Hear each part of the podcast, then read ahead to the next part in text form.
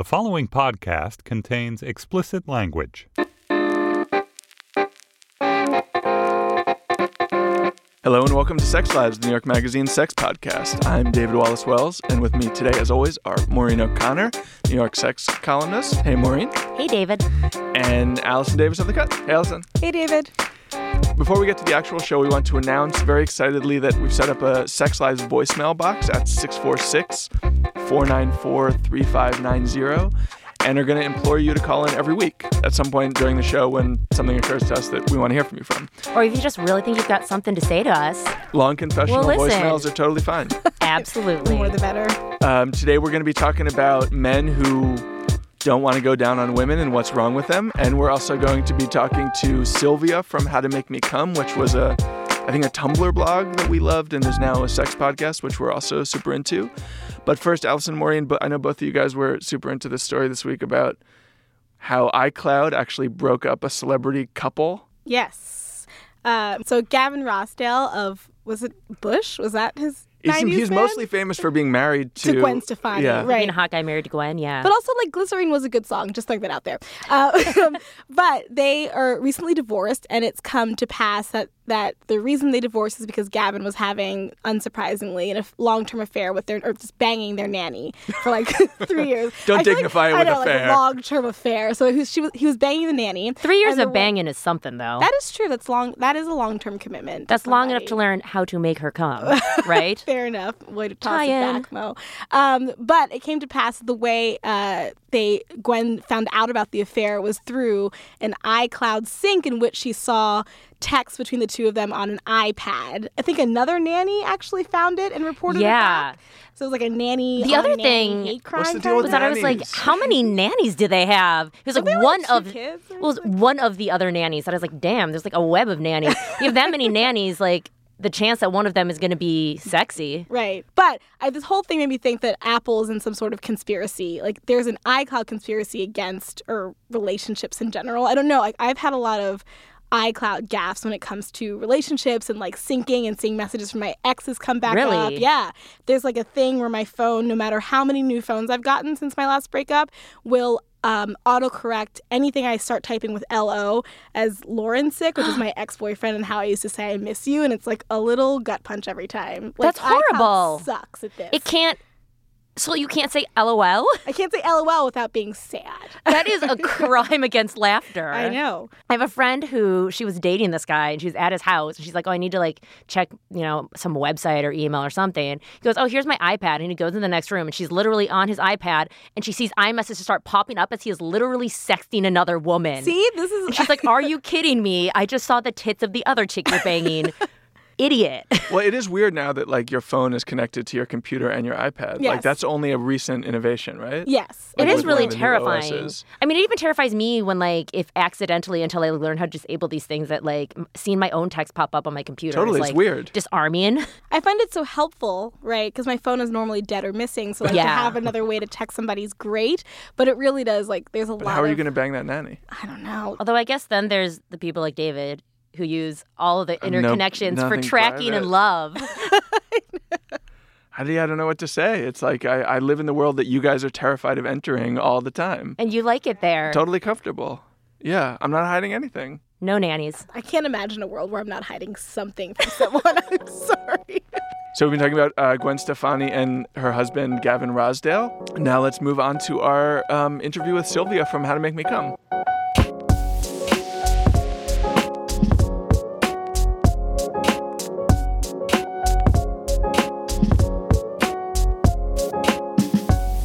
Sylvia, welcome. Hello. Thanks for having me. Yeah, thanks for coming on. Um, before we start talking about the new life of the site, which I guess now is um, as a podcast, you want to tell us a little bit about how the original got started, what you were trying to do, and um, how it exploded? Sure. Well, I basically wanted to create this collection of women's voices, and I wanted it to drop all at once, Beyonce style, because I felt like it was important to feel the weight of so many stories at once, as opposed to just reading one once a week or something like that. I felt like I wanted to create this encyclopedic collection to have people talking really honestly about the female orgasm, which is often hard to talk about. And was it in your mind from the get go that this was the main upshot of this was to show people the huge variety of ways that women were getting turned on and wanted to wanting to be sort of attended yes. to? Yeah. Yeah. Well, because I started to ask myself, how does anybody, uh, heterosexual men in particular, but really, how does anyone know what a female orgasm looks or feels like? The way we usually form our opinions is through pop culture and media. So if you're getting all of your knowledge about female orgasm from movies where it's fake or pornography where it's fake or real life where oftentimes people are faking it and not being honest, then you're kind of left with a lot of misinformation. And I think it just causes this like domino effect where people, it's like a game of telephone where nobody knows what's real and nobody knows how to talk to each other about sex. Putting aside miscommunication for a second, can you tell us what are like the big bits of misinformation that you think are circulating out there? Like what what I may be confused about, for instance? Help well, David. I don't know about you in particular, but I think um, just the assumption that an orgasm has taken place is huge. um, I think if you asked every person to describe what a female orgasm looks like, you'd get a different answer, or you'd get something that's essentially like, you know, like when her legs are shaking and she's kind of moaning. Like I felt like over the years, I would. That was a good imitation I of a man. hear male friends of mine be like, "Oh, I made that girl come in like two minutes," and I would just be like, "How did you know?" And they'd say something like, "Oh, she dug her fingernails into my back," Oh, and I was like, "Well, how does that?" Wow, it's like mental note: Like- never dig your nails into anyone's back. What? And that's the, the like stopping point. Right. That's the like start point. Well, yeah, I, I think that, and, it makes sense, like why um, it's hard to ask, especially Yeah. in the moment. Um, but yeah, I think it's just easier for people to be like, yeah, that probably happened. Um, she seemed to be into it, so it probably happened. And I'm not going to take the chance of bruising my ego or causing a tense moment conversationally by asking. so when you when you dropped all these very detailed stories of like the map of how to make me come from all these women, um, you know, Beyonce style all at once, how did you solicit them in the first place? Well, I basically reached out to women I knew, and then they reached out to people they knew, and they reached out to people they knew. So everyone in the initial batch is somehow linked back to me, although I didn't personally know everyone. Yeah. Um, a lot of the people I had never met. But uh, yeah, I just kind of uh, wrote this manifesto and sent it out asking people to join me. Was there any advice where you were just like, wow, I literally have never thought uh, to try that or like that that could exist as a or how could that possibly work? How could that work? Yeah, that's a good question. in reading um, all of the essays very closely, like you know, many many times each essay, I feel there was nothing that I was like, "Whoa, never thought of that." But I think there was there were just a lot of things that I was like, "Oh, I haven't had that experience personally." One of them was a woman describing her turn on being hearing sexual stories from her partner's past. So laying in Ah. bed with him and being like, "Tell me about a time you hooked up with so and so," and that being a way into them being sexual. What about physically? Were there any just like physical surprises? Well, I think what was interesting um, were I felt like there were three categories um, that ended up forming. One was women who either very rarely come or had never had an orgasm. That was a small group. What kind of story would they end up having, or what kind of feelings would they express? I think they typically would express frustration and confusion at how to proceed in their sex lives, but kind of, you know, trying to be optimistic and accepting, but just like the feeling of, I don't know if I have ever done this, or maybe it's only happened once, and so what do I do with that information? I'm kind of at a crossroads. And then I think the opposite end of the spectrum was uh, women who had no problem coming, where it would be from wearing a tight pair of jeans or giving someone a hug, they would have an orgasm. Whoa, what? There was a hug orgasm? I'm wearing a Oh, good yeah. jeans. Oh, yeah, what kind of jeans are we talking about? Is My this denim are- available for purchase? My It's jeans are so tight. This doesn't jeans. happen. no, I'm kidding. I've never. But, uh, that's incredible. So, how did you decide to move the whole project over to podcast form? There's this podcast network called Headgum, which was founded by Jake Hurwitz and Amir Blumenfeld, and they reached out to me about doing a podcast. And initially, I was so anxious because I was very committed to the anonymity aspect. Um, I was anxious about even using my voice. Yeah, why Um, why tell us a little bit about the decision for anonymity? I know Sylvia isn't actually your real name, is it?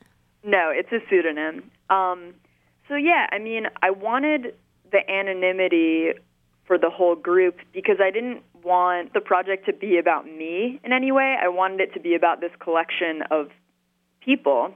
And I also didn't want there to be a discernible community because I feel like that informs how we read stuff, who the identity of the authors. You know, if you knew this essay was written by a lawyer from San Francisco versus this one is a young mother in Oklahoma versus this one is a sorority sister. I feel like that would inform how you read each essay, not necessarily in a negative way, but it just colors your um, experience of reading it. And I wanted it to just feel like a woman is a woman is a woman. And their stories, which are so different from one another. I mean, it's interesting to hear you say woman is a woman is a woman because on some level, it's like taken as a whole, the like the um, the advice that the collection gives you is like you can never go you you go in always knowing nothing about the person that you're about to. Yeah. They're like really all snowflakes. yeah, I know. And they like just yeah, there's obviously uh, you know diversity of experience. I didn't want people to be able to pick out or or make make up a story about who each person was based on their profession or where they're from or anything like that. Do you think that some of the contributors may have like you know printed it out and given it to some dude they're going home with? Is that possible?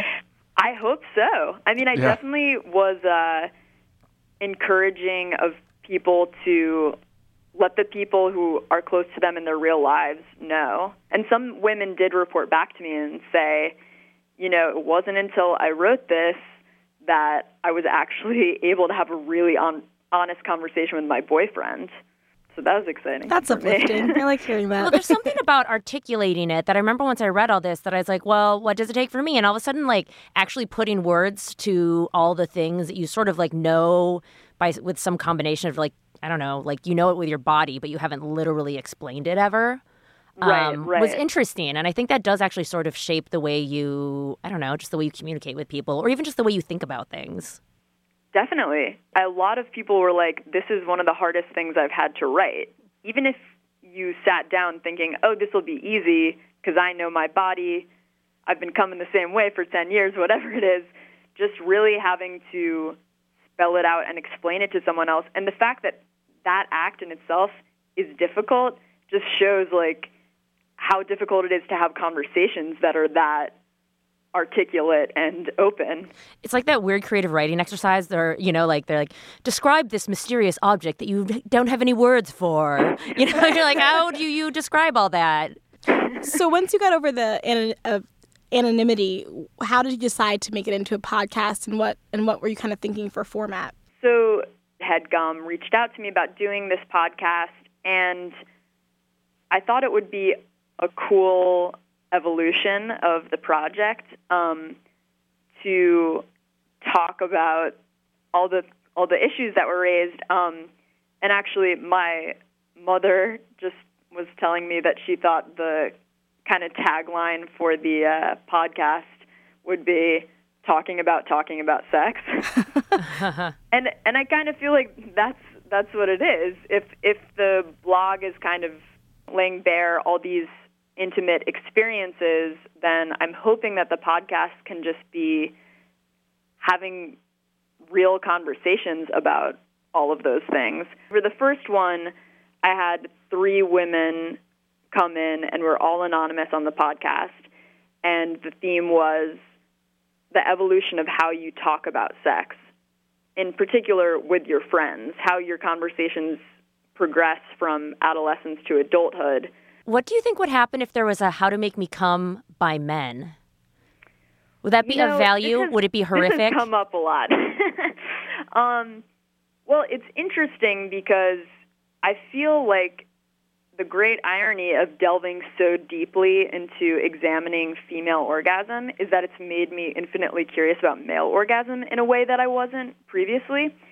And I think that maybe in the same way, there's a sort of pressure and complication for women of their sexual experience. I think the same thing exists for men, and it's talked about even less because we just assume it's so simple for men that it and I think it it often is like it often is very simple but I think we have such a reductive sense of like the male sexual experience that there's like very little compassion I think for in a heterosexual experience we're conditioned to see the male orgasm as punctuation and that in itself is that's so much pressure. I think if you did a male version of this, yes, probably a lot would just be like, oh, you know, just like go down on me for a few minutes and it's pretty easy. But uh, but I don't think it is exactly the same for each no. guy. It's interesting because um, it strikes me that we always talk about the idea of like demystifying sexuality and whatnot, but like the sort of to me the sum total of what you're doing is actually you realize how utterly mystifying it is and that like we really don't know like each person is so different there's no one universal rule for any of it Of course, yeah. I, I mean, something I've been thinking about a lot lately is so we have all these sexual feelings. We get limited information from school.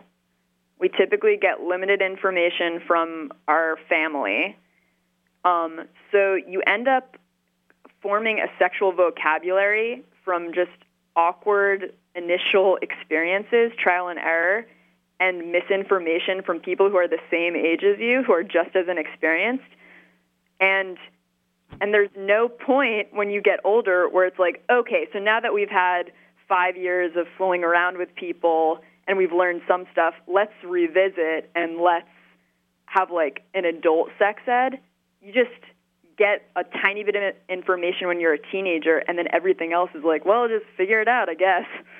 Do you guys feel like, in general, putting aside the question of like talking to men or men you're, especially men you're sleeping with, do you guys feel inhibited in having those conversations with uh, other female friends? Like, are you able to have open conversations about your sex lives, or do you feel like you're well you're probably asking the three wrong Yes, women that honestly. question because obviously we all have no issue I mean- talking our heads off But I do have friends outside of like this circle Yes, of that's like yeah true. that like just aren't as comfortable. i have They'll friends be like, i don't talk about sex with as well Right, and people who's like, Yeah, oh, I've yeah. sle- I've slept with him, or like we did it, it was good sex in, but like they're not gonna get technical and like, Yeah. or say like I like butt play or whatever, you know, like they're not Right. they're not volunteering all the. Some people are, you know, have manners. I guess I don't know. don't talk well, I about also it over think brunch. it's I think it's typically harder when you're dealing with a problem. I think people it's easy to be open when you're like, "Oh, I got laid last night and here were the five most amazing things that happened" versus like, five "Here were the five damn girl maybe. Um, but versus, okay, I had sex last night, and here's, let me walk you through how uncomfortable or Yeah. strange each thing was. Right. That's a lot harder to admit and like dissect.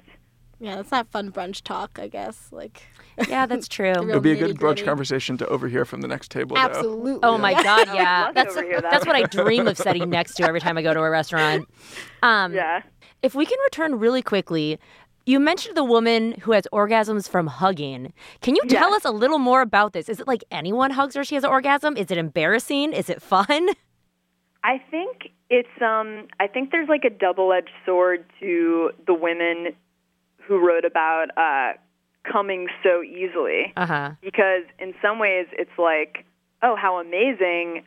So little effort went into this amazing feeling. But then on the other hand, it's like, well, if I came at minute two of the sexual experience and the person I'm hooking up with wants, you know, another 20 minutes of this, like, then maybe you're already bored. Or maybe you're already like, I'm done mentally. Or just having um, that experience. Like I imagine if you're pants are making you come, and like you're gonna come in weird places. You might be surrounded by people you don't want to have an orgasm near. Right. Yeah. No, I do think there is like the potential for embarrassment. I, I you know, I mean, hugging in particular, the really the the Venn overlap of like people you hug and people you actually want to. It's actually the pretty slim overlap. Like Yeah. you're hugging Yeah. Like your grandparents right, and like- You know, I literally, I think I never hug the people I want to have orgasms Yeah. with. 'cause We just make out. I think There are no hugs there. I, w- I would imagine there needs to be some sort of uh, connection beforehand. I don't think it would be, or at least from this one essay I'm thinking about, I don't think it would be a hug from just anybody. I think if Ah. it's someone she's very attracted to or dating or something. I also feel like I'd be someone on the pissed if I like hugged somebody and then they had an orgasm from it. And I'd be like, I didn't, I didn't want to give you that. I didn't give you permission. you robbed me. I think I would be very proud. I'd be like, I helped you do that. Look at me go. Didn't barely lift a pinky. Yeah, yeah. Sylvia, thanks so much for coming on. It was really a blast to talk to you, and um, Yeah, you too. we're gonna keep listening to your podcast. So keep it up. Yeah, thanks. Thank thanks. you so much.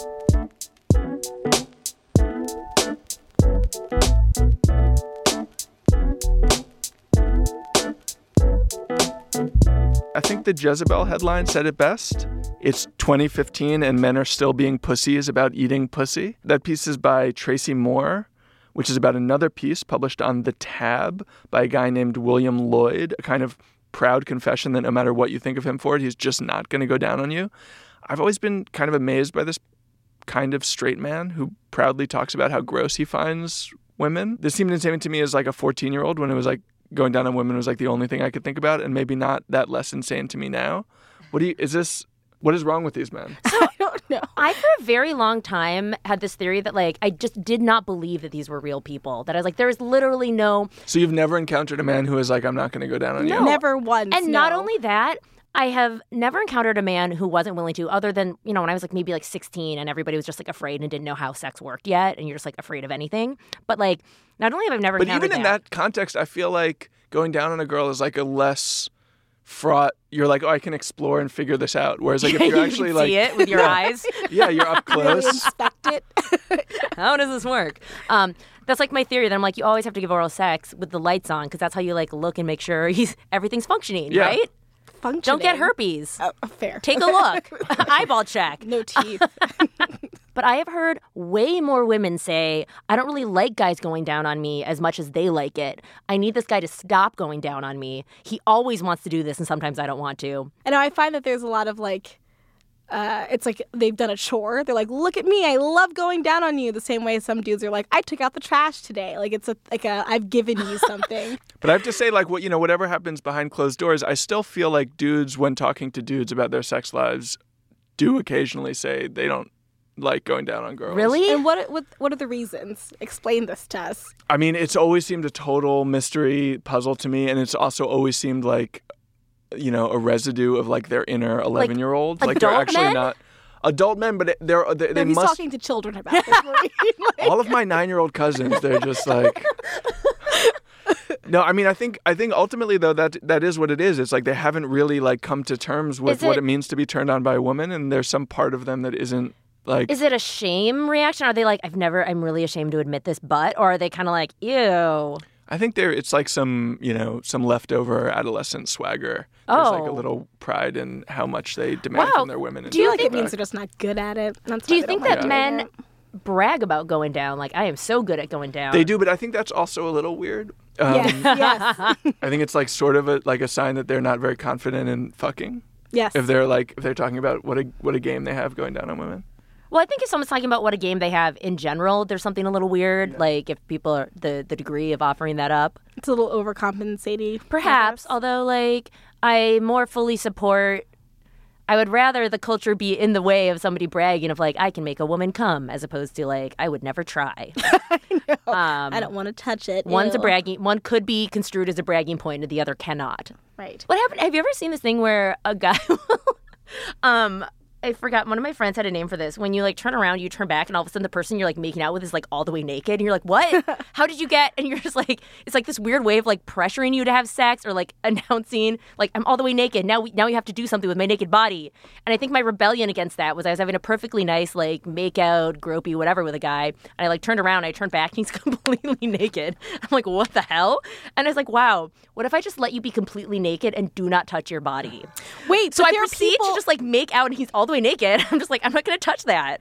There are people on OkCupid who request that though. I have Seriously? met more than one of them. actually. What? You'll request which part of it? That like, Like they immediately nude? they're like they're nude, you're fully clothed, and like like you don't sexually pleasure them. Like it's enough for them. I It's a think it- fetish? It's like naked man, fully clothed woman. I don't know. There's like an acronym for it, but um. Oh my god, yeah, I'm so much a- less into it if it turns out that's what he wanted. It might have been I what he wanted. like- he might have been tricking you, not like I telling you what he really wanted. But like, yeah, that could have like, been enough for him. I'm naked. Aren't you going to be naked?" And I was like, "No, I didn't say you could get naked. have Fine, you're just to stand there in your naked awkwardness. Oh my god, He might have had you a fetish. It? It might have been a fetish. Damn it! I thought I was being really mean. I've I've been messaged by like maybe three people who've asked for that.